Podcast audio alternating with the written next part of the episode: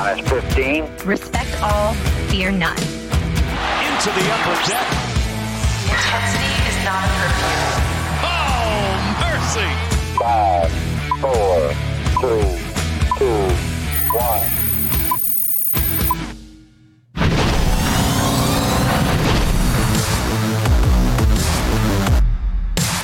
From inside the MASN newsroom, it is the MASN All Access podcast. Paul Mancano joined in person, in human, in flesh, by Brendan Mortensen, no longer on a Zoom call from the MASN safe house somewhere in an undisclosed location.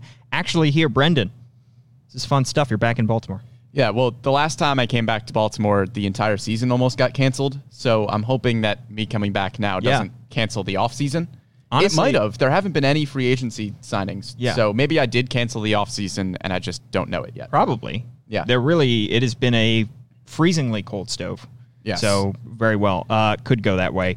Uh Brendan, this your your in person appearance reminds me of oh during the election coverage, I went down some YouTube rabbit holes of looking back to previous election coverage. As one does. I, I like to Yeah, to look as one back does, at sure. The production of of like how news stations covered this stuff. And I watched in 2000, I think it was CNN, had somebody on a hologram of somebody on set.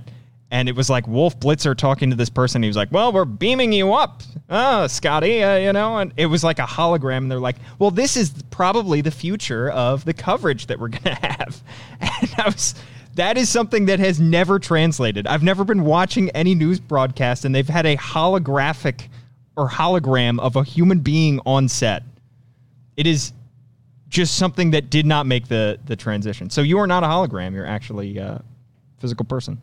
No, I, I'm. You still caught me on the. That is quite the rabbit hole. Yeah. There. No, it's that pretty- you were watching hologram Well, they thought that it was past elections. They thought it was like the future, and they were they were rolling with It's it. It's like all the movies from the 1980s that are like, this is what 2020 is going to Yeah, look like. yeah. And it's all like the flying cars. yeah. and- No, the Terminator is is not. Has the year for the Terminator passed yet? Like the year that it was supposed Maybe. to happen? That's a good question. I think it was supposed to be like 2014 or something like if that. If you know what year the Terminator was in the future, in the future, yeah, please let us know. Exactly. Yeah. 1984 was was not 1984. Uh, well, Brendan, the reason we didn't have a podcast last week was because I lost my voice. For uh, I thought it was going to be something awful. It really wasn't, and I was able to get it fixed really quickly. Um, but it was probably the best week of uh, you know my girlfriend's year, not having to hear me talk for a week. Huh. So, but I'm Zing. We'll Yes. stand up there. Uh, all right, Brendan, we got a lot to talk about here on this podcast Yeah. because we have been off the air for about two weeks, and we're going to talk about some Oriole stuff. Uh, later on in the show, I'm also going to have my former boss, my former coworker, your former boss, your form, former coworker, Olivia Witherite, on to discuss an article that she wrote for The Athletic about the Marlins hiring Kim Ng as their GM, an awesome uh, historic hire, uh, and her reaction to that. But first, Brendan, the deadline for the additions to the 40 man roster are Friday. We know that Mike Elias likes to take things right down to the deadline, as he did with the Jose Iglesias uh, picking up his option a couple weeks ago. Now the Orioles have 35 guys on their roster, and they have to protect probably at, least five guys in order to make sure that they're not taken. And Yusniel Diaz, Michael Baumann, Zach Lowther, Rylan Bannon, Alexander Wells and there's a sixth guy in Isaac Mattson that they currently do not have room for in their roster, and they have two days. Do you think that they're going to open up a roster spot to save a spot for Isaac Mattson? I think they have to. When you look at Mattson, he is so close to the major league level at this point that if another team is looking for guys to pick up in the Rule 5 draft, you would have to imagine that he gets selected.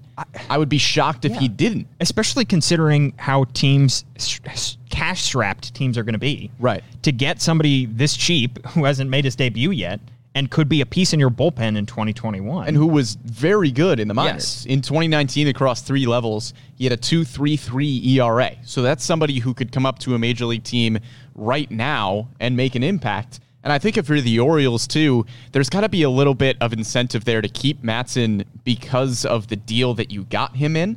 I think it would be a bad look, like we said, if you don't keep Mattson, who was one of the better pieces in the deal that you got for Dylan Bundy, if you don't keep Mattson at that point, are you basically just saying, okay, we lost that deal, we'll just fold it in? Well, they, what could happen is they could not protect him and he not and he doesn't get taken, which would be That's a big risk, though. huge risk. Yes. It's a huge risk, and, and frankly, I don't think that's one that they probably should make. They they might try to make it. I thought last year, honestly, this is probably just it's it, they they obviously know much better about what teams are looking for in the Rule Five draft and which teams might take guys, who they might take. Um, but I thought last year that there was a chance Cody Sedlock might get ta- might have gotten taken just because he was a former first round pick.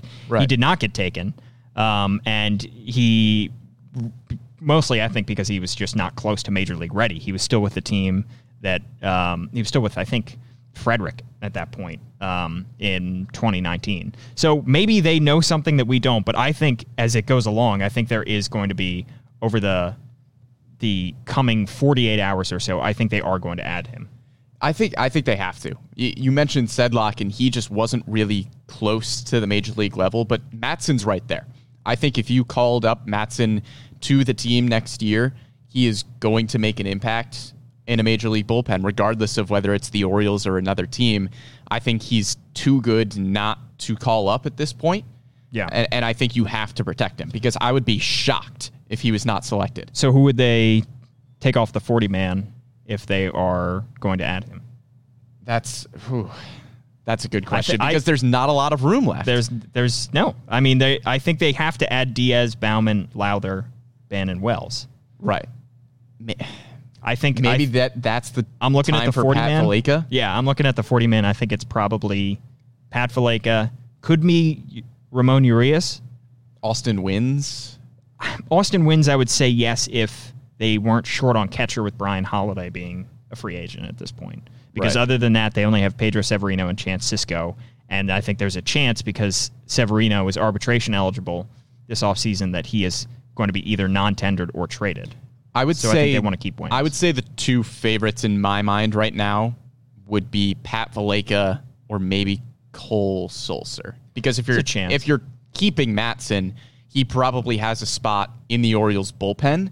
So it would make sense to make room for Mattson and to get rid of a bullpen arm. Yeah. So he naturally is kind of filling that spot. Exactly. So maybe Mattson and Cole Sulser gets DFA'd, but I think out of anyone, it would be a toss up, in my mind at least, between Sulser and Pat Valaika. And then eventually, I think December 2nd or December 1st is the deadline where they have to set their 40 man roster before the Rule 5 draft so that if they want to add somebody, they have to clear room off that 40 man roster. So they could add these five guys and Mattson and get it to exactly 40, and then they might have to non tender somebody or trade somebody if they want to make a pick in the Rule 5 draft. But I think you would assume that you want to keep at least one spot there for the Rule 5 draft. I, I would think so too. So one of these, it might be Pavleka and Ramon Urias. It might be Pavleka and Right. Cole Sulser. because there's certainly a scenario where we would be surprised if Isaac Mattson was not kept. Maybe another team makes a surprising decision and doesn't keep somebody like an Isaac Mattson. And if you're Mike Elias, I'm sure you probably want to have the flexibility on your 40 man roster to take somebody in the Rule 5 draft if somebody great is there. yeah. Uh, so we'll see what happens over the next 48 or so hours. Is Mike Elias? But he said he said uh, with the Jose Iglesias addition that if you are afforded time to make a decision, use as much time as you can, which is uh, what a lot of people, uh, a lot of past presidents have said that as well. Use all the time afforded to you to try to make a decision, Brendan. Wow. It's good life deep. advice. Yep. Yeah. Uh, all right, let's talk about the pieces that have come back in some trades. We've started to see some players to be named later added because it is officially later, and they have named th- these players. I think most importantly, uh, the Tommy Milone trade. The Orioles got back the two players to be named later. They were named, and I am shocked, Brendan, shocked at how high a quality they got back in this trade. Yeah. I, I think everybody was They got a top Quite 30 honestly. prospect. for Tommy Milone. They got a top 30 prospect in AJ Graffanino, Right. who is granted the 30th best prospect in the Orioles system since coming over from the Brave system. Top 30 nonetheless. Top 30. Uh, that designation counts. I think unfortunately, Cadyn Grenier got knocked off the list as he was number 30. So AJ Graffanino comes right into the organization. And the other guy that they got is a second baseman named Greg Cullen. Both of these guys are 23 years old. Let's start with Graffanino, uh, a shortstop by trade who did not play, uh, with the exception of one game and one at bat in the 2019 season because he was dealing with concussion issues. Um, in a post that was uh, explained on masnsports.com by Roch Kubatko. Um, so he missed really the entire 2019 season. So all we have to go by is the 2018 season uh, for AJ Graffanino, but pretty solid season. Yeah, and you've got a crowded shortstop room right now with the Orioles prospects. There are a lot of guys near the top of the prospect list that are at that shortstop position. You just added Terrin Vavra via trade as well. So I would be surprised if Graffanino is somewhere near the top of that list.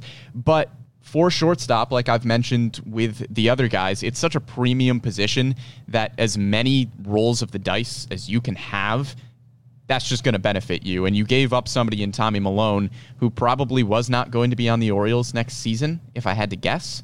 And he really didn't do a ton for you while he was on the team. So the fact that you get a top 30 prospect, yes, he is number 30, but that's still a very good return for Tommy Milone. Milone only made three starts for them. Right. He appeared in three games and had a, a double digit ERA. Was really bad for them. And and part of that was his first start against the Phillies where he really got hit around, so that didn't affect it. That, the that Braves, affected yeah. it. Yes, for the Braves. That affected it poorly. But I mean, this is this is a, a great return. A great return for a guy that you signed on the first or second day of spring training in Sarasota to a minor league contract. Started opening day for you, and you got AJ Graffanino and Greg Cullen. Now we'll see what turns into what these guys turn into. Graffanino, he's the son of a big league infielder Tony Graffanino. Who, uh, he's an eighth round pick, and actually through his father, he was able to meet and work with JJ Hardy, who ended up being a great uh, mentor. Orioles for him. legend, J.J. Orioles Hardy. legend JJ Hardy, and was a great mentor for him when he was literally a little kid, just growing up playing baseball. Um, he seems, I mean, if you haven't read the article by Roch Kubatko, AJ seems like a great kid, very smart kid. Um, very and was very successful back in 2018 um, with in, the Braves organization. The Rome Braves is their single A affiliate. He in 37 games there he hit- hit over 300, 333 on base percentage, had just one homer. Um, but his fielding is supposed to be superb. It's graded as a 60 on a scale of what 20 to 80 by prospect by um, scouts. So he is supposed to be a terrific infield defender, in addition to maybe providing a little bit with the bat. Yeah, and I think he probably profiles at a big league level, not as an everyday shortstop, but even if you get a solid utility guy who is good defensively Yeah. at shortstop, maybe you can try him at second base, third base, because he is a little bit of an oversized shortstop, so maybe he'd fit well at third. But if you get a solid utility guy for a few years at the big league level for Tommy Milone, you'll take that. Yeah, and Greg Cullen is the other guy who's just kind of a bonus. Uh, in also played on that Rome Braves team in 2019. A lot more games uh, under his belt for them. 130 games, hit 270, nine homers. Um, not a whole lot of scouting on him out there, but uh, he is more the size of an infielder. He's 5'10 as opposed to 6'2 for AJ Graffanino. Uh, but from what I have read, that he just kind of is an all around player, pretty solid defensively and pretty solid at the plate, as his numbers indicate. So Greg Cullen and AJ Graffanino coming back in that Tommy Milone trade, better than I expected. Yeah, I think better than most people expected. I think from pretty much any Yeah. measure, the Orioles won this trade. Well, and especially because what we're seeing with a lot of these players to be named later, and I think what we expected is that a lot of them are recent international signees, um, because that just makes the most sense. Because if they're players to be named later, as we know, they could not be named. A lot of them because um, you know they were not at the alternate site Right. for their team, so they're probably going to be lower level prospects. All right, Brendan, you have a little thing for us to talk about. I do. Short term, long term. Short term, long term. So, uh, looking at the Orioles in the offseason right now, they are probably not going to make any big free agent splashes. I think Jose Iglesias was probably the most action we're going to see from the Orioles. I think we could see maybe a Aside from trades. veteran starter in the in the fifth spot in the rotation, maybe, and then of course they're going to sign Corey Kluber. But I, I think Jose Iglesias is probably the big action we're going to see. So the 2021 Orioles, aside from the prospects that get called up, are probably going to be a pretty similar team to the 2020 Orioles. So we can look at who played certain positions there. And the game I have is uh, three categories, or if you want to cheat, I cheated on a couple. But the three categories that I want to try to group guys into we've got problems, short term solutions, and long term solutions. And for position groups that don't have a long term solution on the current roster, who would that long term solution be? Is it somebody who's already on the roster, maybe a prospect? Is it a position that the Orioles need to address in free agency or via trade? That's the game. My question is Does it have to be at this position? Could somebody be a long term solution at a different position than the one that they're currently playing? Not necessarily, because I think a guy like Ryan Mountcastle, he's a left fielder as of right now. I have him as a long term solution at first base. So I think it That doesn't is- necessarily yeah, need I to mean, be that is why a I corner outfield. Yeah. Spoiler alert. Yeah. Sorry. Okay. All right, let's start with catcher Paul. What do you Catcher. got? Uh, you got Pedro Severino and Chance Sisco. Yeah. splitting time for the most part. I think Pedro Severino played uh, the the majority of games pretty much, and would be going forward if he has kept. But I think the reason that I just mentioned him being a potential trade piece, a potential non-tender uh, this offseason, is because I think that he is more a short-term problem at this point. I think that he showed tremendous flashes in the first half of the season, first half All-Star in 2020 but he really still has not been consistent at the plate. And I think that he is, especially with Bryan Holaday on the roster now no longer, I think Severino was probably the worst defensive catcher on the roster. I think Sisco made strides defensively. I think even Severino got a little bit better last year defensively, but I don't think he was good enough. And I still don't think he's good enough to be an everyday catcher. And of course, they have Adley Rutschman waiting in the wings. So I think that this just kind of negates this whole, com- you know, it, it kind of just eliminates this whole conversation. But I would put Pedro Severino in the short term problem spot. Yeah, the long term solution at the catcher spot for the Orioles is is really clear. It's Adley Rutschman, and he is probably going to be making his debut, we hope, maybe in the latter half of 2021. So the question with Pedro Severino and Chance Sisco becomes okay, are they good enough to play the first half of 2021 to be your starter somewhere? And when Adley Rutschman is your most everyday catcher, which one of them is a more valuable backup? And I think of the two, I would say that I would probably rather have Chance Sisco as a backup right now than I would have Pedro Severino because you're probably not going to be looking for as much offensive production in a backup catcher. Severino gives you more offensively. He hit 250 with five home runs in 2020, but Sisco is two years younger and he's a much better defender. So I would say Severino probably falls into the problem category where I think Sisco falls into the category of a short term solution and uh, more of a short term solution for being a backup, not necessarily for being the starting catcher for the O's. Water gun to your back.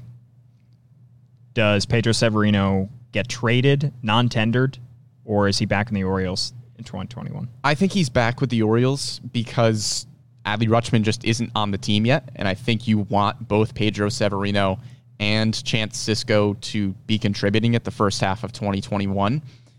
I think the ideal scenario for the O's is maybe Pedro Severino plays well offensively like he did at the beginning of 2020 to the point where he has a little bit of trade value at the trade deadline for somebody who's maybe looking for a backup catcher, a DH maybe, because Pedro Severino doesn't give you a ton of value defensively at the catcher spot. Maybe they're looking for a DH. So I think best case scenario, he plays well enough to garner some trade value somewhere else. And then once Adley Rutschman comes up, you can just use Chance Sisco as your backup catcher. I think he is estimated to make about $1.7 million in arbitration this year per MLB trade rumors. I think if I had to guess right now, I think that he gets either non tendered or traded, but I don't know what kind of trade value he would have at this point. I, I I just think he stays on the team because you're going to be hard pressed to find a second catcher somewhere. Yeah, and you do need one. And you need one. You, you can't I mean, just uh, have Chance Sisco rolling into the year. Well, you could have Chance Sisco and Austin Wynns if you want to bring, but he the fact I think the fact that he did not make an appearance in a game last year, and they went with Bryan Holaday as their third catcher, I think speaks to what the organization kind of thinks of him. Right. Um, and if they can, I think if they can get a cheaper option on the market, they might try to do that. But yeah, I think it's going to be they're going to have to get some guys at catcher, um, regardless, because I don't. Adley Rutschman is not going to be starting opening day, unfortunately, in 2021. But he'll be there at some point, and it, it's pretty clear that he is the long term solution. Yeah. Another position that I have a long term solution for, Yep. I already gave it away, but that's first base going around the diamond. Ryan Mountcastle, I think, is the long term solution there. I don't see him as the long term solution in left field. I just, he's okay defensively in left field, but I think he can develop as a pretty good first baseman defensively, even if he's not in a corner outfield spot. I think first base is a better position for him, like we saw with Trey Mancini. Trey Mancini was decent in right field, not amazing, but I think he profiles better at first base. So I have Mountcastle as the long term solution there. I think he's also the short term solution because he probably will be the 2021 first baseman for the O's if I had to guess. I can't imagine they would keep putting him in left field with the amount of outfielders that you'll have No. healthy for next season. And I think Mancini is also he's teetering on the line for me between short-term solution and long-term solution. He's definitely a solution. Long term, I think maybe Trey Mancini, uh, you know, three, four years down the road, I don't know. But for right now, Trey Mancini is giving you a lot of value at that first base DH spot. So I think Mancini is certainly a solution. I'm just not sure how long term it is. Well, we haven't talked much at all on this podcast, and understandably about what we can expect from Trey Mancini next year, because obviously we have been more focused on him just getting through chemotherapy treatments, and him most recently now getting back into the cage and taking swings, which is awesome to see. Um, but at some point, we're going to have to see if he is the same level of player in 2021 and there there are no guarantees that he is. In theory we were talking about last year adding you re you know you re- reintegrate Trey Mancini into this lineup and what a powerful lineup that could be. Hopefully Trey is the same guy but we don't know that at this point because it is so much to undergo what he has undergone over the past year or so and or 8 months or whatever it has been since March. And for him to come back is one amazing for him to just get back on the field and, and it is fully expected that he will do that. But we just don't know if he's going to be the same guy A- and that you know that's understandable of course. Um, and especially after missing a year. I mean he, he's going to miss a year of of baseball. You know he can work out but he he has not taken swings in a, in a batting cage for months. So he can work this off season but he does have some catching up to do. So I, we're just I think that the question of whether he can be a long term or short term solution for them is going to depend on what we see from him in 2021. Yeah, it's it's to be determined. Yeah. I think we're gonna see what we get from Trey Mancini in the 2021 season. Regardless, it's awesome that the Orioles are going to be getting any production out of Trey Mancini. Yeah. from for what he has been through. Seeing Trey Mancini on the field for the Orioles again is going to be fantastic. Everybody is really looking forward to it, and I, I- think there will be an evaluation period there to see if he's a long-term solution somewhere. I'm being optimistic that I think he will be somewhere between that first base DH spot. The other guys who saw time at first base last season, I think Chris Davis is obviously a problem with the contract situation there. Don't need to spend a ton of time on Chris Davis. Renato Nunez is an interesting one.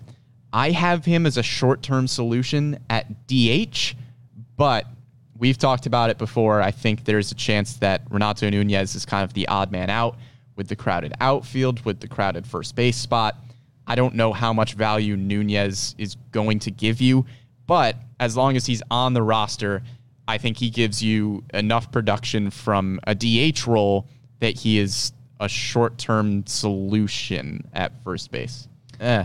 Prob He's maybe not good defensively at first base. I don't think he. Yeah, I mean, I don't think he's a problem. He's not a Right. problem as a de- designated hitter right now. But the only thing that's problematic is the fact that he's another arbitration eligible guy, and he does not have a clear defined spot in 2021 other than DH, which he may be competing for uh, if they put Mountcastle at first and if they have Trey Mancini back uh, as DH. So it, he just may not have a spot for him, you know, and, and that's that's less of a a knock on him, and it's more just about you know the fact that uh, they just don't really have a spot for Nato Nunez most likely in 2021. So I, I just don't I don't at this point.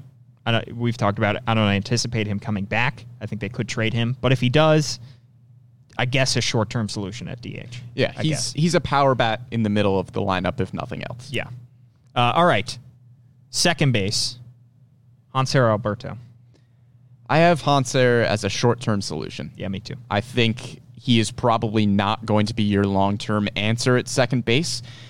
He does hit for pretty decent average. He had 283 last season, but had kind of a down year from what we were expecting. I think. I think we were expecting that average to even be a little bit higher than 283. The OPS under 700 wasn't great. He hit 305 in 2019, and I think people were expecting him to hit closer to the 300 range, at least what you were hoping for. But either way, I think your long term solution at second base is probably a prospect. I would imagine that there are going to be some of those shortstop prospects that we talked about that just don't pan out necessarily at shortstop, but maybe you can move them over to second base and see if they give you any value there. I can't see Hanser Alberto being the long term answer at second base for the Orioles, but for right now, I think he's serviceable enough at second base, at least for 2021 and maybe 2022. Yeah, if you were to ask me who I think the second baseman will be in 2022 or 2023, Hanser Alberto or the field, I would take the field. Right. Because I, I think that Gunnar Henderson, probably more of a third baseman if he does move, but you have Gunnar Henderson, you have Terrin Vavra, who's playing in the outfield now, uh, Jordan Westburg. You have all these guys that are right there now, all of a sudden, um, that could be your Rylan Bannon, even, who we could see in 2021, uh, could be a uh, long term solution at second base there is a chance I think Hanser gets traded also this offseason. I don't think he'll get non tendered, but I think there's a, a chance because he's another arbitration eligible guy. So we're going to be bringing up a lot on this podcast, but I, I agree. I think he's a short term solution at this point, but he's a really fun one to watch. He is. If I were to put my money on a 2023 Orioles second baseman, I would probably say Rylan Bannon. 2023. Yeah, 2023. He's, I mean, he's the biggest contender at this point, but we'll see what, what the other guys do through the organization. That, 'Cause that's kind of how levels. I'm organizing my. Is they are they a, a long term or a short term? Long term for me is if they are on the Orioles opening day lineup in 2023. The only thing I think my is. Bannon doesn't have the ceiling that Westburg, Vavra, Right. um, Henderson have. But for now, Hanser Alberto, short term solution, I think, at second base. Third base, I think there's a lot of problems at third base. Yeah. Is what I have. Rio Ruiz, I categorize as a problem. Yolmer Sanchez, I also categorize as a problem, not because I don't think he's a decent utility guy, but if Yolmer Sanchez is your answer at third base, that that's not the correct answer. Yeah, and and he may not even be on the team in 2021. Right. I mean, the, he Mike Elias gave out some praise for him when they picked him up off waivers, but also said, yeah, but it's early in the offseason. So we might put him back on waivers and he could disappear in a month or so. So, uh, yeah, Rio Ruiz is, I thought there was a real chance. I was optimistic on him going into the 2020 season. We saw how great he was in spring training. He was gangbusters to start the season, and he really fell off the map. So I think that this is a clear problem area for the Orioles at this point. It's the reason they picked up Yolmer Sanchez, I think. Um, and this is fits into the same category of you have these shortstop, you know, infield prospects at this point who are still at the lower levels, maybe changing positions at some point. Maybe this is a spot for Gunnar Henderson, Jordan Westburg, Terrin Vavra, those type guys. Yeah, that would be my guess for long term solution is one of Jordan Westburg or Gunnar Henderson. Yeah. Is is who I said for the long term answer at third base. Ruiz is tough because he shows you flashes of the third baseman you really want Rio Ruiz to be. Yeah. And then he just goes on these cold streaks and it- he's had enough opportunities at this point where, you know, if he doesn't come out at the beginning of the 2021 season and look unbelievable, I think it's probably time to look elsewhere. Well, and we, we saw him make improvements in some areas. His power was much better. He got huge during the shutdown, but his his plate discipline has to improve, and it, unless it improves quickly, he's kind of fighting for a roster spot at that Right. point. Um, all right, so we've gone around the oh shortstop. Yeah, Gotta last shortstop. infield spot. Yep. Jose Iglesias, I think, is pretty clearly a short term solution. Yep. Iglesias, I would be surprised if he was on the Orioles past this season, unless you want to sign him to another one year deal. But Iglesias provides you a lot offensively, apparently, which nobody thought he would. And he's a really solid defensive shortstop. He's not going to be the answer in 2023. Again, we've talked about it for three different positions now, but the depth that the Orioles have at the shortstop position i- in their prospects is fantastic. And I would be shocked if one of those guys doesn't pan out to be a really good shortstop at the major league level. So I think one of those guys is going to be your long term answer. But for right now, you're happy with Jose Iglesias at shortstop. And Richie Martin backing him up, I, I don't think he's quite a problem, and I don't think he's quite a solution. I think you'll probably look to upgrade there as a backup. I think another guy that 2021 will tell because we Right. haven't gotten a year of him, and and they were ho- hopeful that he would make improvements on his rookie year in 2020, and we just didn't get to see him play. Shortstop as a whole for the Orioles, short term, you're looking good. Yeah, I think so. Oh, well, long term, I think you're looking good too.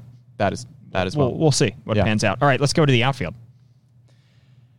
outfield is a logjam. Right now, I think, I, personally, I've got three long term solutions in the outfield. The first one being Austin Hays, the second being Anthony Santander, because I think he has shown consistent improvements offensively and, and defensively. I mean, this guy was Gold a Glove finalist for the. Gold Glove, which is kind of crazy. I think it's a little ridiculous. I mean, he, he it might speak more to the quality of right fielders in yeah. the American well, League. it is probably also the easiest position on the diamond to play. Right.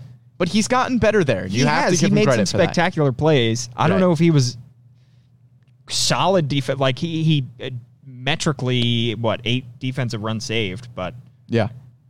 I don't know. I I don't. I I, I think you're right. I think it speaks more to the uh, quality. He also only played 37 games. I don't know how you can Yeah. give well, a guy that. so give Whatever. me give me Austin Good- it- Hays. it's good for him. as It a long term solution. Give me Anthony Santander as a long term solution, and give me Cedric Mullins as a long term solution. I don't. uh, hear me out. I don't think Cedric Mullins is your answer for the future in center field. What I think Cedric Mullins is is a long term solution as a fourth outfielder. Okay. I don't think Cedric Mullins should be your opening day every year center fielder. He just doesn't give you enough offensively at this point unless he comes back in 2021 and hits like 400 with bunting every single at bat. But he's great defensively. And I think he has a real opportunity to cement himself as a really good fourth outfielder if he isn't your everyday center fielder because he can play any position in the outfield more than likely. Because if you're a really good center fielder defensively, you can probably play the corner outfields pr- pretty well. And if he isn't going to be your answer every day, have him be your fourth outfielder. And I think he's a long term solution there. I just think this this is just a that spot at this point. You can kind of pencil him in, but also we have not seen Yusniel Diaz play yet. Right. Uh, we have not seen Ryan McKenna play yet. We have not seen Heston Kjerstad play yet. So I think that that is it. Maybe for 2021, 2022, sure, but I you look down the line to when this team is start to be really good again, and I that that position is going to be hard. And and kudos to Cedric Mullins because he had a much better year than most expected. He figured out exactly how to get on base and how to be valuable to this team. And he, of course, as as Brandon Hyde said, probably should have been in consideration for a finalist spot for a Gold Glove because he was that good defensively. Um, I just don't know if I can call him a, a short, a, a long term solution at this point. I, I think there's going to be a battle in center field going forward between Austin Hays and Cedric Mullins. I, I think it's going to be an exciting. I mean, we've talked. It's going to be a thrilling thing to watch. Maybe the most exciting thing to watch next year is the outfield group, and Yeah. and where Austin Hays is going to be. Is Right. he? Is, they tried him out in left last year. They tried him out even in, in right, and and he was solid. But he can also still play really good defensive center field. Is he going to be your long term center fielder? Is he going to be? A, are they going to shift him over to left? Where is Yusniel Diaz going to play? I don't think he's a center fielder. I think he's more of a corner outfielder. I think Diaz is probably going to be a right fielder if I had to guess. Which then, what do you do with Anthony Santander? There's just there's a ton of prospects, And and, then you have- you've got three guys at the major league level right now that I think have the ability to be answers in the outfield spot for years down the line. Well, you also have Anthony Santander, Yusniel Diaz, and Heston Kjerstad. Not all three of them can play right field. Well, certainly not with that attitude. not with any attitude, Brendan. Unless they split every game evenly and they carry all three of them on the 35 man roster uh, that will keep expanding every The single year. 35 man roster will consist of 17 outfielders. Yeah, yeah. I think They're- that's the only way. it's going to go from 26 to 28 to 31 to 35, and you just carry them for the whole year. Uh, no, but I mean this this outfield group is is going to be fascinating to watch, and McKenna is another guy that can play center field that I think will get his shot in 2021. So how much we see McKenna, how much we see Diaz is going to be interesting to watch. Yeah. Should we talk about the pitchers? We should. Starting rotation. Who of the guys in the starting rotation do you think is a uh, long term solution? I've got two and a half long term solutions in the starting rotation. First being John Means, because I don't know if John Means is going to be a starter in the Orioles rotation for seven, eight years, but I think for the next three, four years down the line, I would be surprised if John Means wasn't in your rotation. I think the second long term solution I have is Dean Kremer. I think he showed you enough really good stuff last season that he has at least cemented himself as a starter for next season. I think beyond as well, because his stuff is really good. And I think Kremer has shown you enough flashes that he can be a really good starting pitcher. And that last start against the Red Sox inflated his ERA, so his season numbers didn't look that great. But I think Kremer, more than more so than Keegan Akin, has cemented more of a role in the starting rotation. Keegan Akin is my half because I think he is a long term solution somewhere. I think Keegan Akin could be a number four, number five in the Orioles starting rotation if some of your other prospects don't pan out. But if some of the other prospects who are a little bit more highly rated than Keegan Akin pan out, then maybe Akin gets bumped to the bullpen. I think either way, he's going to be an effective pitcher for the Orioles. Whether it's the starting rotation or the bullpen remains to be seen. So I've got two and a half in the starting rotation. Keegan Akin being a toss up between whether he's a solution as a starter or a reliever. I'm with you there. I'm with you there. I think Dean Kremer was, aside from that last start, even though his numbers are going to look or look just very similar to Keegan Akins at the end of the year, I think Dean Kremer, by the eye test, by the metrics, was the more impressive pitcher this year. Uh, he, he had three terrific, terrific starts against good teams. Yeah. He was outstanding. Um, and it was just that fourth start that is to be expected, and, and that just inflates his ERA when you only make four starts. I think Dean Kremer has a real chance to be a good, maybe number three starter down the line. Yeah. Which it could be thrilling when you have DL Hall and Grayson Rodriguez at the top of that rotation. Right. Uh, and John Means, I think, has at least shown that he deserves a spot in the rotation. And the second half of the season that we saw from him was outstanding. So he's there's no reason to not call him a long term solution at this point. But Keegan Akin, I agree with you. I, I mean, he's not going to be a back end of the bullpen guy because of um, his he doesn't have the repertoire for that. So if he can cement himself in the rotation, that'll help. But other than that, I think his spot on a team is probably going to be a sixth, fifth, long, uh, long relief. and maybe a swingman Yeah. too if the Orioles need another guy in the rotation. The other two spots in the rotation, personally, I think are both problems. Alex Cobb, when he is healthy, I think has the potential to be a short-term solution. But my thing with Alex Cobb is that He's never healthy. well, he's it, had obviously his injury issues. But my personal thing with Alex Cobb is that he is going to be taking up a spot in the rotation because you gave him a $30 million contract. But when you've got all of these prospects coming up, like an Alexander Wells, like a Michael Baumann, you want to start those guys. Yeah, but Not yet. Maybe not yet, but I think a year or two down the road, you're probably going to be wishing that those guys were starting instead of Alex Cobb.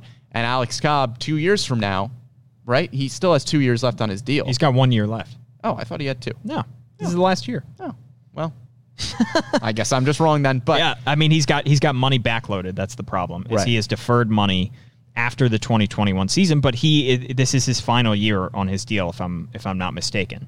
So I I I don't have an issue with it. I think the ideal scenario is that he has an Al, uh, uh, Andrew Cashner type season where he starts having a career year in his first eight starts. They find a team like the Red Sox that is desperate for starting pitching, and they offload him somewhere and maybe eat some of the money on the back end of his contract. And then you have a spot open for a Michael Baumann, a Zach Leather, a Lowther, and Alexander Wells. But I don't think he really hurts you to start the 2021 season uh, because I, I think that that spot is is not yet there for anybody. I, I don't think Bruce Zimmermann, uh, you know, was knocking down the door with his couple starts that he had under his belt. I think he was fine, but I don't think at to start the year, I don't think Alex Cobb is taking a spot away from him. Maybe by July or August, he's going to be doing that. Yeah, and that's where my issue becomes with Alex Cobb. If he's on and off healthy and you can't really get any trade value for him, and then he pitches at the back end of the season and is taking spots away from the prospects that you want to be pitching. Yes. That- so uh, Cobb, not quite a problem, not quite a solution. Yeah, I, I, I think at this point he's probably a short term solution. He did pitch uh, almost all of his starts that he was available for. He made in in 2020. It's just a matter of can he be healthy and can he have a good first half of the season. They don't even need a full for good season from him. They need a good first half of the 2021 season from Alex Cobb in order to offload him. All Yeah. right, bullpen. Bullpen, I've got two guys who I think are long term solutions, being Hunter Harvey and Tanner Scott. I think those are the- two guys that you can look at and say that they will probably be in the Orioles bullpen for at least a few years down the line. There's other ones that are teetering the line a little bit. I think Paul Fry has the potential to be in the Orioles bullpen for a few years down the line, but as of right now, I would classify him as a short term solution. The surprising thing is, I was going through the bullpen, there are more short term solutions than problems. Yeah. Which is a big change from the year before. I've got Paul Fry, Valdez, Armstrong, and Lakins as short term solutions. I think Lakins teeters the line of problem a little bit, but he was decent enough last year. I think really the only guy who you would classify as a problem in the Orioles bullpen for 2021 is Cole Sulser, Yeah. who might not even be on the team next year. And you may be forgetting about Dylan Tate, who I think has a chance to be a long term solution as well. He I could think be. The, what we saw from Dylan Tate was pretty much what was hoped for him when they traded for him. Uh, so I think that Dylan Tate has a chance to stick in this bullpen long term. I'm with you. I think um, Hunter Harvey, just what they have invested in him, time wise, years wise, rehab wise, they're going to hold on to him, I think, if they can. And they're going to see if he can be healthy and he can be productive. Down 2020 season for him. Uh, but I think he still has a chance, given his the fact that he's got this blistering fastball and great off speed. I think they still vi- envision him as an eighth, ninth inning guy. Yeah, he's got the stuff for it. Absolutely. He just needs to put it all together. And I think he was better in 2019 than he was in 2020. He'll admit that as well, that he had a bit of a down Yes, 2020, like you said. So I think we'll see a bounce back from Hunter Harvey, and hopefully we get a season where he doesn't have to deal with injuries. Yeah, yeah, and and Shawn Armstrong, I think, is another guy that uh, probably a more of a short term solution. Even though he was outstanding in 2020, he was terrific. Uh, but I think that they will probably look to trade him because of his age. I'm there with you with Paul Fry too. I think that it, just And because could be a older, trade piece as could well. be a trade piece. But looking at the Orioles roster as a whole, there's a good amount of long term solutions, and there aren't a lot of problem spots. no, Right now, I think the position group that you would look at and say, okay, that's probably the biggest problem spot is third base because there's not really a short term or long term solution there right now.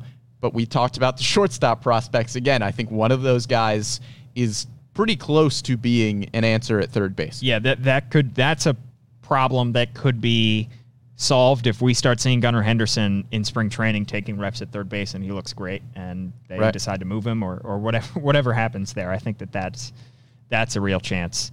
uh, to be a, a long term solution. Yeah, they they're they're set. I mean, Mike Elias when he took over this, there, there were a lot of problem areas, and there were some guys you you squinted at in the system, and you could say, okay, he could be a good guy down the line. They're pretty deep at most positions at this point in, in terms of minor league talent and prospect talent and they just have a chance to to grow that this offseason if they make some trades of some veterans as well. Yeah, and I wouldn't even say that you need to go out and make a ton of trades or sign anybody big in free agency. I think as of right now, it's just kind of a waiting game. You Yeah. wait for those guys in the system to come up, and they'll fill those holes that you have on the team right now, like that fourth and fifth starter that the Orioles could be looking for. That's probably a problem spot right now. Like third base, you've just kind of got to wait out those prospects, and when they get there, hopefully they will turn in to the long-term solutions. Exactly. Will be fun to watch this offseason. Of course, as always, stick with the MASN All Access podcast. Uh, we will have you covered as as MASN Sports will as well. Uh, thanks to Bobby Blanco, by the way, behind the scenes. But we're not yet done because we still have Olivia Witherite, the great former MASN social manager, and of course the current athletic uh, social media manager there as well. I had her on to discuss Kim Ng and the article she wrote about her. Her. Here's our conversation. Ladies and gentlemen, we are now pleased to be joined by my good friend, my former boss and former coworker, Olivia Witherite, who is the manager of social engagement currently with the Athletic. You probably know her best from her days at MASN as the social media manager, marketing, digital. She did literally everything that was to be done at MASN behind the scenes. And of course, uh, you probably already follow her on Twitter. But Olivia, thank you so much for joining us. Thanks, Paulie. Missed you guys. I figured we would probably start with uh, going back and telling uh, embarrassing stories from winter meetings of years past, and then start from there. Um, okay, sure. How long is this? um, this is going to be a, a multi-series uh, interview here. Um, but Olivia, let's let's start with uh, the article that you just recently wrote for the Athletic because uh, you are not typically a writer for the Athletic. Uh, you weren't typically a writer for MASNsports.com, even though you occasionally dabbled in the writing side. Uh, but when you do write, it's always excellent because you always have a, a great command, I think, uh, of the the skill of writing. Um, but you, the piece that you most recently wrote for the Athletic, um, which was a personal piece uh, about Kim, Kim Ng, what led you uh, to writing it, and were you encouraged by anybody, or was this something that you pitched uh, and wanted to go forward with?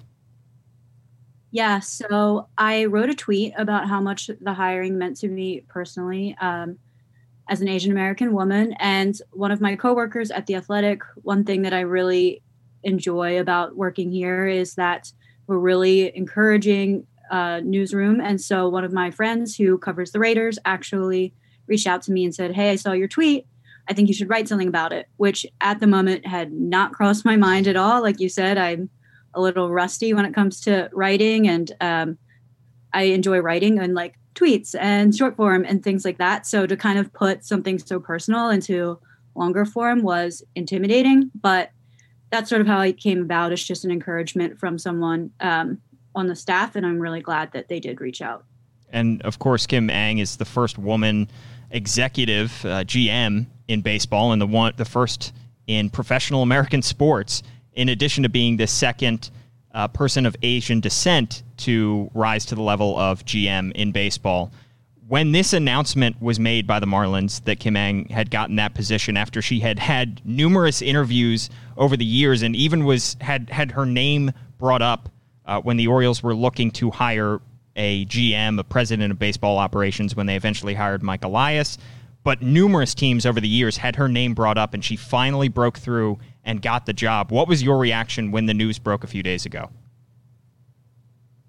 I was just so happy and ecstatic. Obviously, I knew who she was from, um, you know, news cycles in the past, but all those interviews had really never come to fruition. But I felt a sense of like personal pride. I see um, there is a lot to be said for representation and seeing someone who looks like you um, break through that glass ceiling. So it was just honestly elation, and it was just really amazing to see her. And I think even more so when she was introduced on Monday, just to see how she answered questions and fielded questions not just about her being, you know, a trailblazer in the industry, but also just how she spoke about the future of the game and the future of um, the Marlins and within the Miami community. I just thought was really inspiring. Yeah, yeah, and and for anybody that hasn't heard her speak yet uh, publicly, she obviously is very, very intelligent and can speak very well uh, about a wide range of topics. And the fact that you, you mentioned the the interviews that she had had before and the opportunities that were not afforded to her over the years, despite the fact that she was working in this industry and had a wealth of experience and, and probably a lot more experience than a lot of the people that were picked for GM's jobs ahead of her. What does that say about the state, not just of baseball, but of all of American sports and professional sports in particular, that it took so much and so many years for her to finally break through? Yeah, you know, I don't work like on the baseball ops side uh, side of things, so I can't say I know everything as far as the intricacies of it go. But she obviously is overqualified for that role. I mean, she has multiple World Series rings. She was um, an assistant GM when she was like barely older than me, which is actually crazy to think about. Um, so it, I think that it was a really long time coming, and I'm just happy to see her where she is today. Yeah, and and your reaction obviously I think was a reaction that a lot of people had across the industry, and there's a lot of talk also about what this means for a new generation, a younger generation of uh, female baseball fans, of young girls watching this, uh, and people of Asian descent as well watching this um, that are of a younger generation. What would a young Olivia's reaction to this be? And and do you think that this would mean um, even more to a young Olivia to see somebody like this rise to that level and to have somebody to look up to uh, in the world of baseball? That's a really good question. I think when I was growing up in the 90s, it, I didn't really know that much differently. Like if I watched TV, most of the people on the kids shows I watched were white. And then when I started getting into baseball, the broadcasters and the writers that I read were white people and a lot of times white men. So I think subconsciously I sort of just thought that that's the way things were. You know, that's what entertainment looked like. That's what sports looked like. So I think younger Olivia would be um, maybe not realize the direct impact of it, but hopefully as um, young girls and young people of color are watching Kim Ng, you know, on a national stage and in the public spotlight, they'll be able to see someone that looks just like them doing the same thing. Yeah, and, and that's something that you talked about as well in, in your article, the kind of uh, the way that you grew up with uh, kind of a, a color blindness that your parents uh, and generations before, I guess, kind of instilled in you as you went through a, a high school that was mostly white. Um, and then you enter the field of baseball, which is, of course, predominantly white and predominantly male. Um, in in going through and going through the writing process of this article, what kind of what kind of memories were you bringing up about? Um, you know, obviously you still work in baseball, um, but in particular, MASN um, and and being around the, the ballpark every single day for so many years, what kind of memories do you have about kind of going through um, the baseball world and coming to the realization um, that color blindness is probably not the best way uh, to to go through this? Yeah. So I was raised um, with a lot of like love and respect. That's what I was taught, but I just didn't realize, I guess, that like who I am as a person and like the, my descent and my heritage is something that I should be really proud of. Um, so by the time I did make it to baseball, I was still kind of undergoing that like self realization, I guess.